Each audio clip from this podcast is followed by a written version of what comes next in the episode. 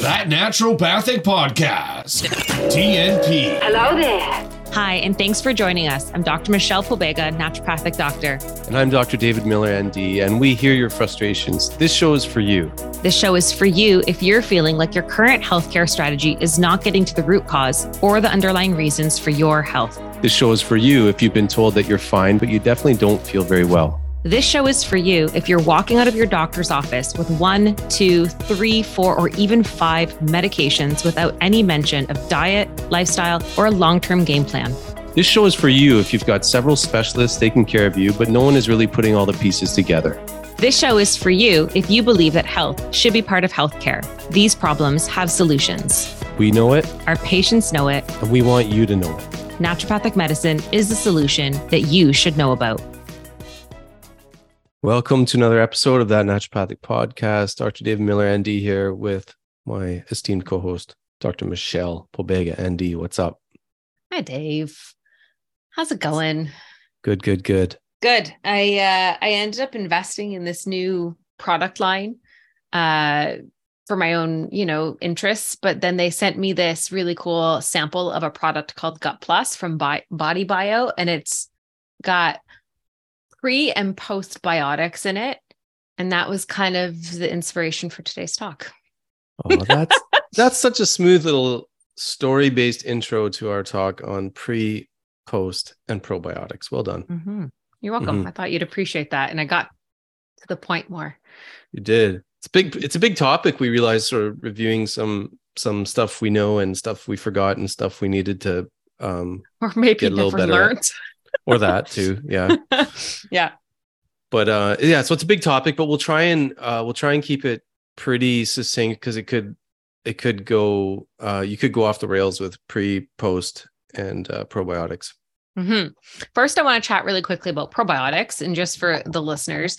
I mean, this is pretty common now. I feel like this has become a lot more common in people's language. Probiotics are not something that feels very foreign anymore, especially not in the last decade. There's been a Mhm. lot more research about the benefits of probiotics, etc. Um, so probiotics are, are live microorganisms that are intended to have health benefits when consumed or even applied to the body. They can be found in yogurt and fermented foods and dietary supplements. But when we think about probiotics, it's meant to it's meant to support the microbiome that's living inside our gut already. So a lot of pro or good quality probiotics should be uh should contain strains that are uh what's the word? Not foreign but like um that, that are that are commensal with the human microflora essentially. Like that's what a good probiotic should should have for the most part. Um and a lot of these bacteria will help to digest food destroy disease causing cells produce vitamins um and you know just like live in harmony with the microbiome to create like a nice robust microbiota in your gut. Because you know as dave and i have talked in the past and your gut microbiome is pivotal and a key for the health of you as a whole human. Mhm. we And cannot think- take that for granted Yeah, I think that's the key too with the definition is it benefits the host. And so yeah, like you're saying, the most likely way it's benefiting the host is through, you know, contributing specifically to the microbiota sort of Mhm. population. Um, Mhm. but but it it really just needs to benefit you as the host in some way, Yeah.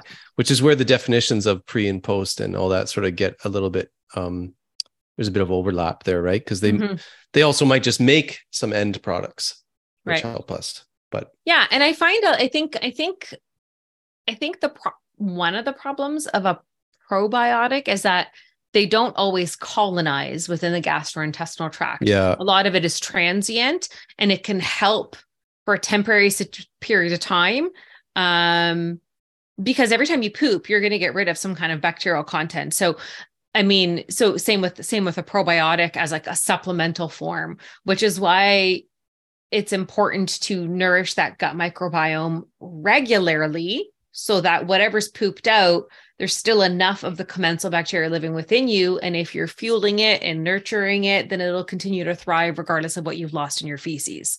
Would that be an accurate statement?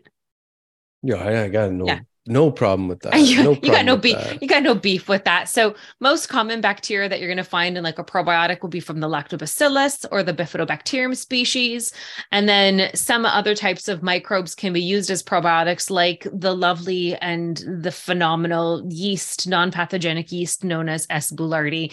Those can have, which can also have a benefit, even though it's not quote unquote a bacteria. It's a non-pathogenic yeast, and then a lot of different bacterias, a lot of different probiotics will have different effects. So some might some specific types of lactobacilli can help prevent certain illnesses, but it doesn't mean that every strain of lactobacillus is going to prevent that same illness. Like they all have their own strengths. So um you know, there are certain strains that are good to help with like the female vaginal microflora more so than others, like Lactobacilli reuteri and rhamnosus. And there's different ones that are studied for different benefits. So just because it says lactobacillus, it doesn't mean that across the board they all have the same type of effect on your system. Yeah, and they're also strain specific, which is Yeah. when you're getting. I mean, it seems like you're splitting hairs, but it's it's not. And, and the comparison I would say is, you know, uh, a Great Dane and a Chihuahua are both the same species, but they're very very damn different uh, depending on your purpose.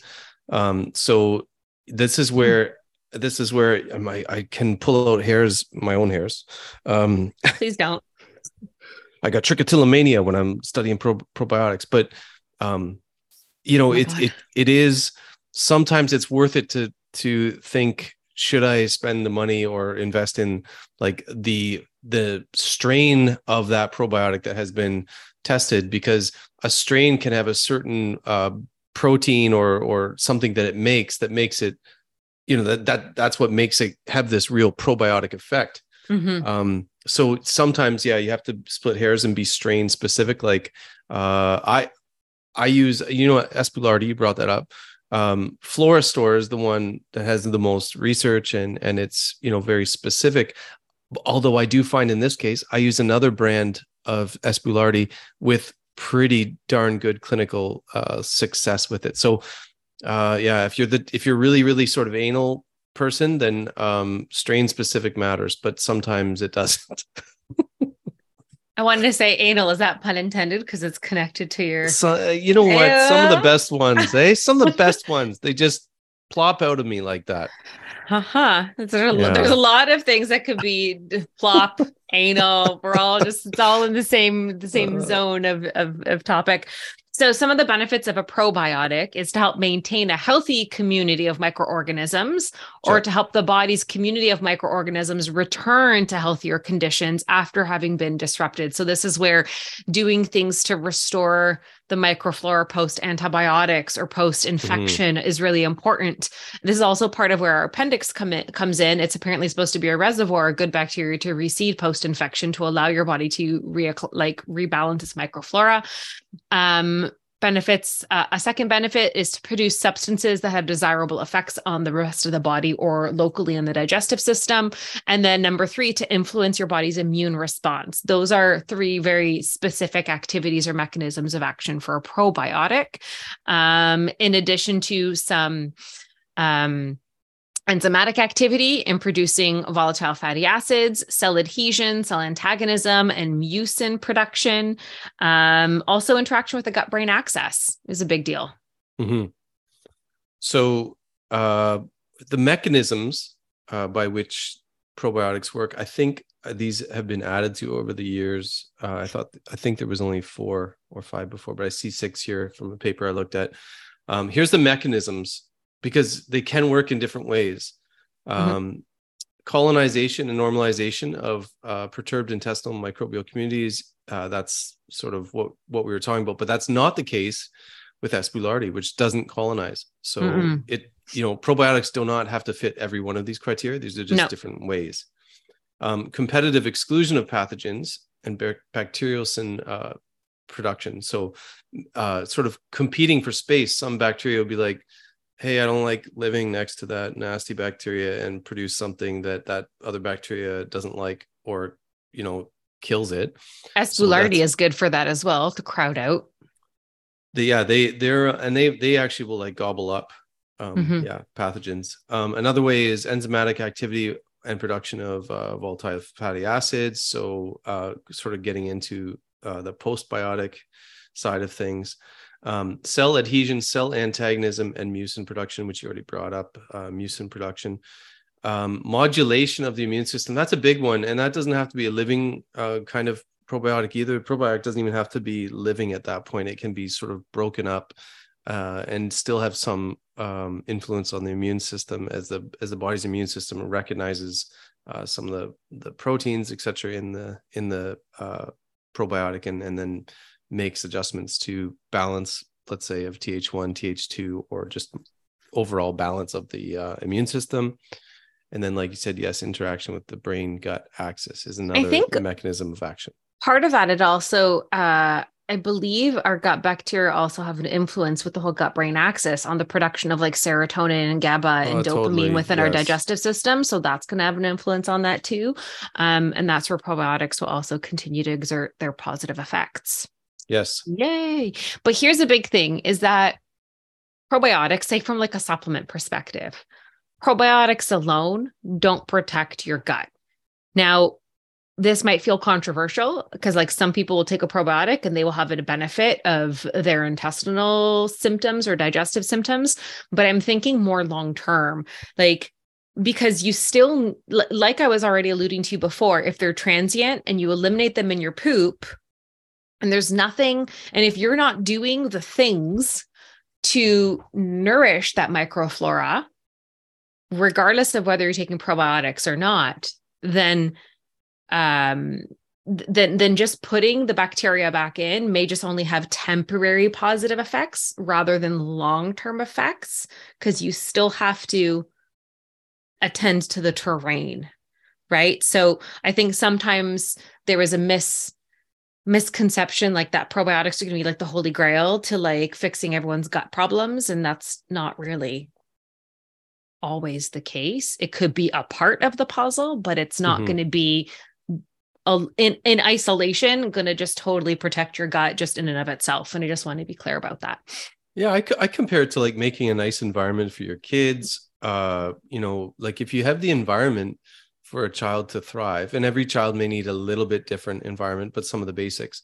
Um, you know the really the environment is going to is going to determine a lot and you can maybe make some analogies with like say think of probiotics as like immigrants coming to your to your home right? And so if you haven't created a nice environment that's welcoming it's got like food for them it's got uh you know other bacteria that they're like they're going to get along with um it's got a sense, a sense know, of community Yeah. No, seriously. That's, uh, that's but the I'm way. Serious, yeah. That is the way to look at probiotics because they're just travelers. They're just coming through, and if if if there's nowhere for them to stay and it's not a happy place for them to stay, they're just um, they're not going to colonize if they're supposed to colonize because, like I said, not all bacteria do, uh, not all probiotics will colonize, but if they're those type, then you know that's and therefore a lot of people will have different different responses to the same probiotics. Like, you know, Michelle, you and I could take different probiotics and have complete, or the same probiotics and have completely different responses because yeah. Uh, our, microbial fingerprint, because it is that unique, is yeah. so different. Some might like you're hanging out with you, and some might like hanging out with me. It's true. So that's why a probiotic alone is not like the holy grail to protect your gut at least not long term. Short term, it can make some positive mm-hmm. effect for sure. But I think long term, again, it's you got to do things to allow it to flourish. And part and, of and work on your behalf. Yeah. And part of them flourishing will be feeding those probiotics, right? Indeed. So this brings us to the next topic of prebiotics. Damn, that was smooth again. so I'm when I'm on, I'm on. Uh, so prebiotics are basically nutrients that are selectively used by host host microorganisms, basically the bacteria in the gut, resulting in health benefits.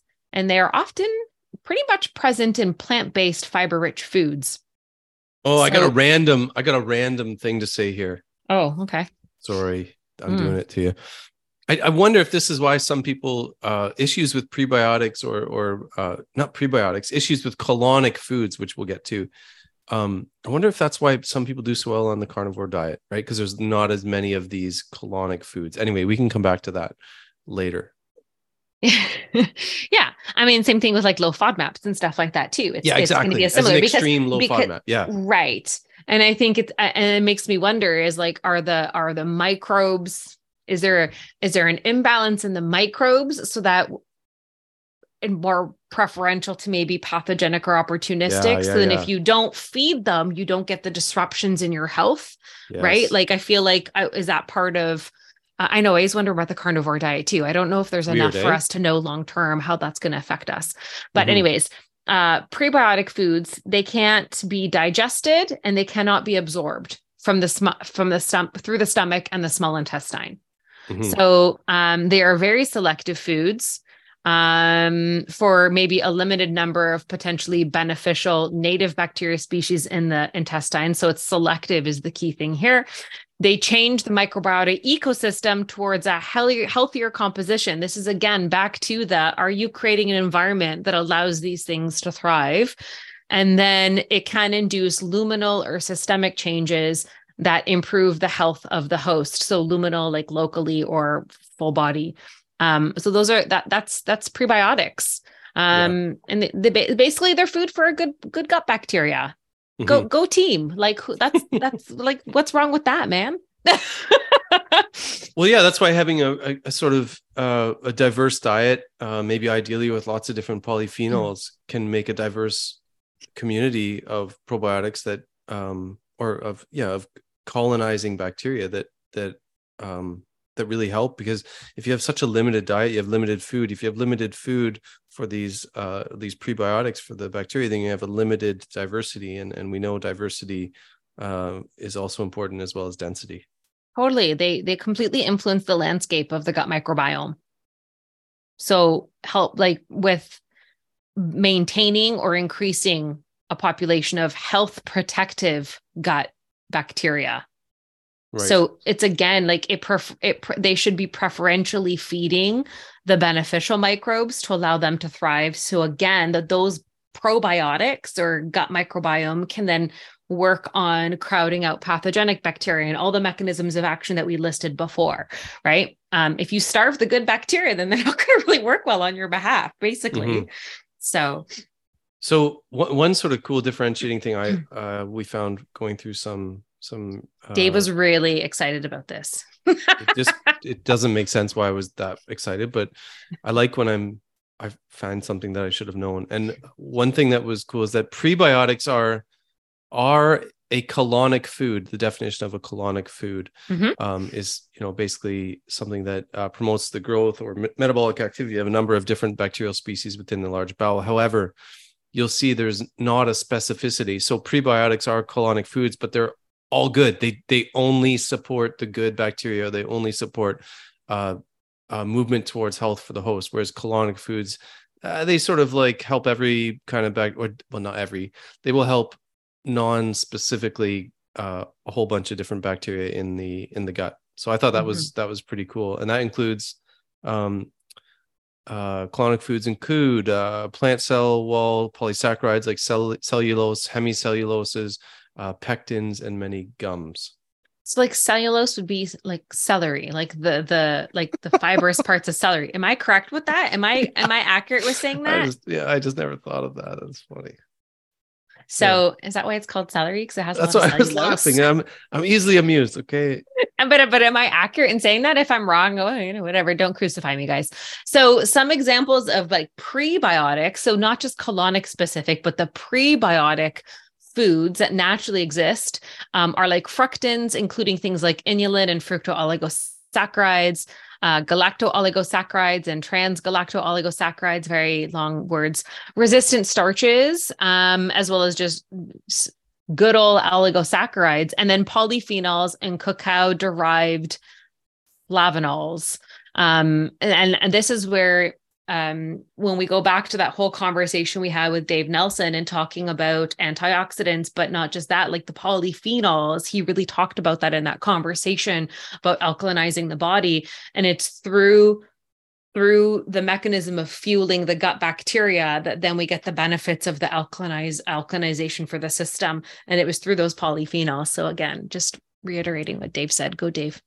Go Yeah. dave nelson. And and Yeah, you other dave. Day. Okay. I'll, I'll keep going. go team daves Here, here's some other um here's some other sort of uh overall benefits of fructooligosaccharides um again there'll be some overlap with with the the benefits of probiotics in general because Mhm. remember some of the benefits of probiotics include some of um uh, some overlap here so so anyway fructooligosaccharides uh produce some enhanced resistance to enteric pathogens um increasing the resistance uh, to to colonization of some of the uh, the other bacteria by supporting the good guys. So sort of competitively, uh, you know, giving your good guys the food. Um, increased resistance to infections uh, because of some non-specific stimulation of the immune system, modification of carcinogen me- metabolism, uh, enhanced absorption of minerals. This is really cool couple different ways to help mineral absorption is uh, colonically through prebiotics and also again through the stomach improving stomach acid. Um, improved serum lipid parameters. So if you got cholesterol issues and triglyceride issues and maybe prebiotics should be in there. Improved satiety very interesting um, very interesting because peop some people's uh, satiety although it's largely determined by the stomach is going to be uh, you know modulated by prebiotic ingestion which i found uh, kind of cool good thing. I, i've seen it before but i forgot. And then just improve metabolic health. So probably some issues with uh, weight uh, body let's say body composition. Um, and again inc- increased uh, intestinal mucin production which is uh, you know a protectant for us and actually a food for some other bacteria. And trophic effects on the colonic epithelium meaning it just supports the healthy tissue in the in the colon. Mhm.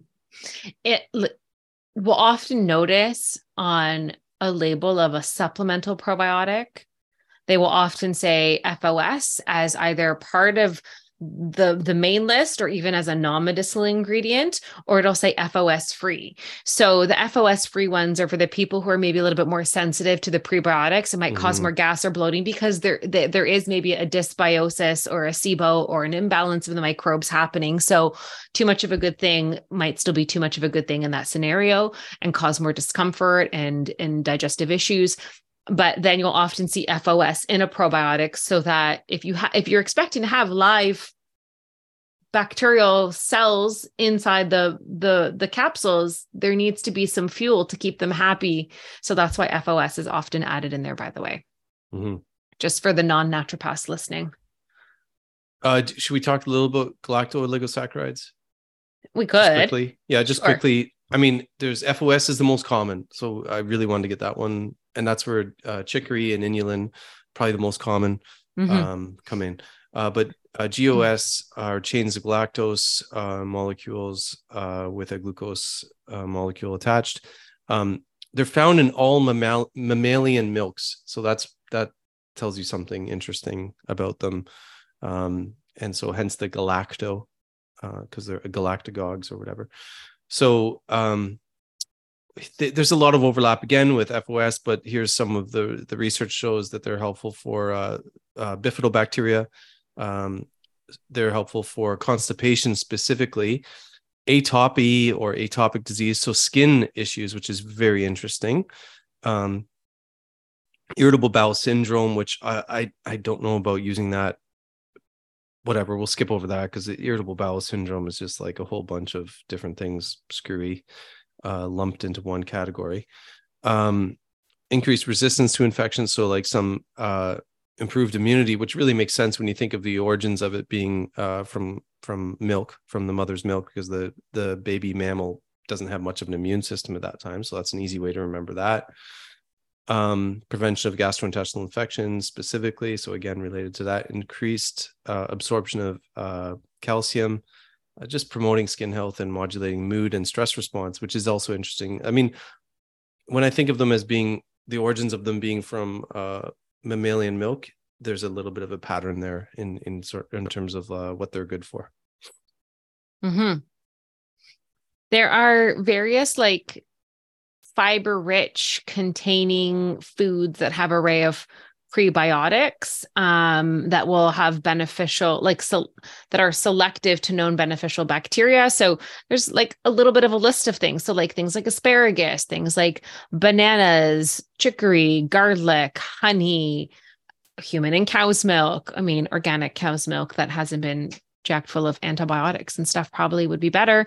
Onions, peas, certain seaweeds and microalgae, um, sunchokes, tomatoes. Like there's a whole bunch of things that you can eat that are probably already part of your diet that are beginning to provide this. Now, I think there is a key take home though when you're starting to dose more on a supplemental level though, right, Dave? Yeah. Yeah. And so um you know, food first is a good way to go as much as you can. Um, but uh there, you know, in terms of dosing uh prebiotics, it's way higher than I uh w- than I would have thought. Um, the golden rule of prescribing is to start low but slowly increase in uh, the dose over a period of weeks. Um, and it can get quite high. You you can get up to oh I think it's like up to like 30 grams um, per day in terms yeah. of dosing fructooligosaccharides or or galactooligosaccharides, which is quite a lot. Mm-hmm. Um, but yeah, start low uh, just to sort of acclimatize your um, your inhabitants to the new sort of environment and food supply. So then this brings us to our last well, okay, actually, then there's a sup. There are certain supplements out there that are also known as synbiotics, and basically what that means is it's a blend of probiotics with a bit of prebiotics in there. And that's what a synbiotic is. And I just wanted to briefly mention that since we just talked about both of those topics. Um, but now we kind of just want to get into something called postbiotics, and this is where a lot of like the benefits of the first two things that we talked about really come from. It's mm. the postbiotics. It's the it's the metabolic end products. End products, yeah. Right? Of of a bacteria, a health promoting bacteria in your gut eating its fuel, its desired fuels. So yeah, it's like we we contract out some of the work to these to these bugs. That's kind of what it's like. You contract out, say, hey, uh, you know, we can't break this stuff down. Can you've got the skills to break it down? Can you break it down um, and make me some short chain fatty acids? Can you make mm-hmm. me some enzymes? Can you make me some B vitamins? Can you make me some vitamin K? Those are some of them. There's other things that they make for us too, but that's kind of what's going on. Is you're saying we'll give you a place to work and live and all that, and now uh, in return for that, can you make some of these end products that really served me well? Hmm.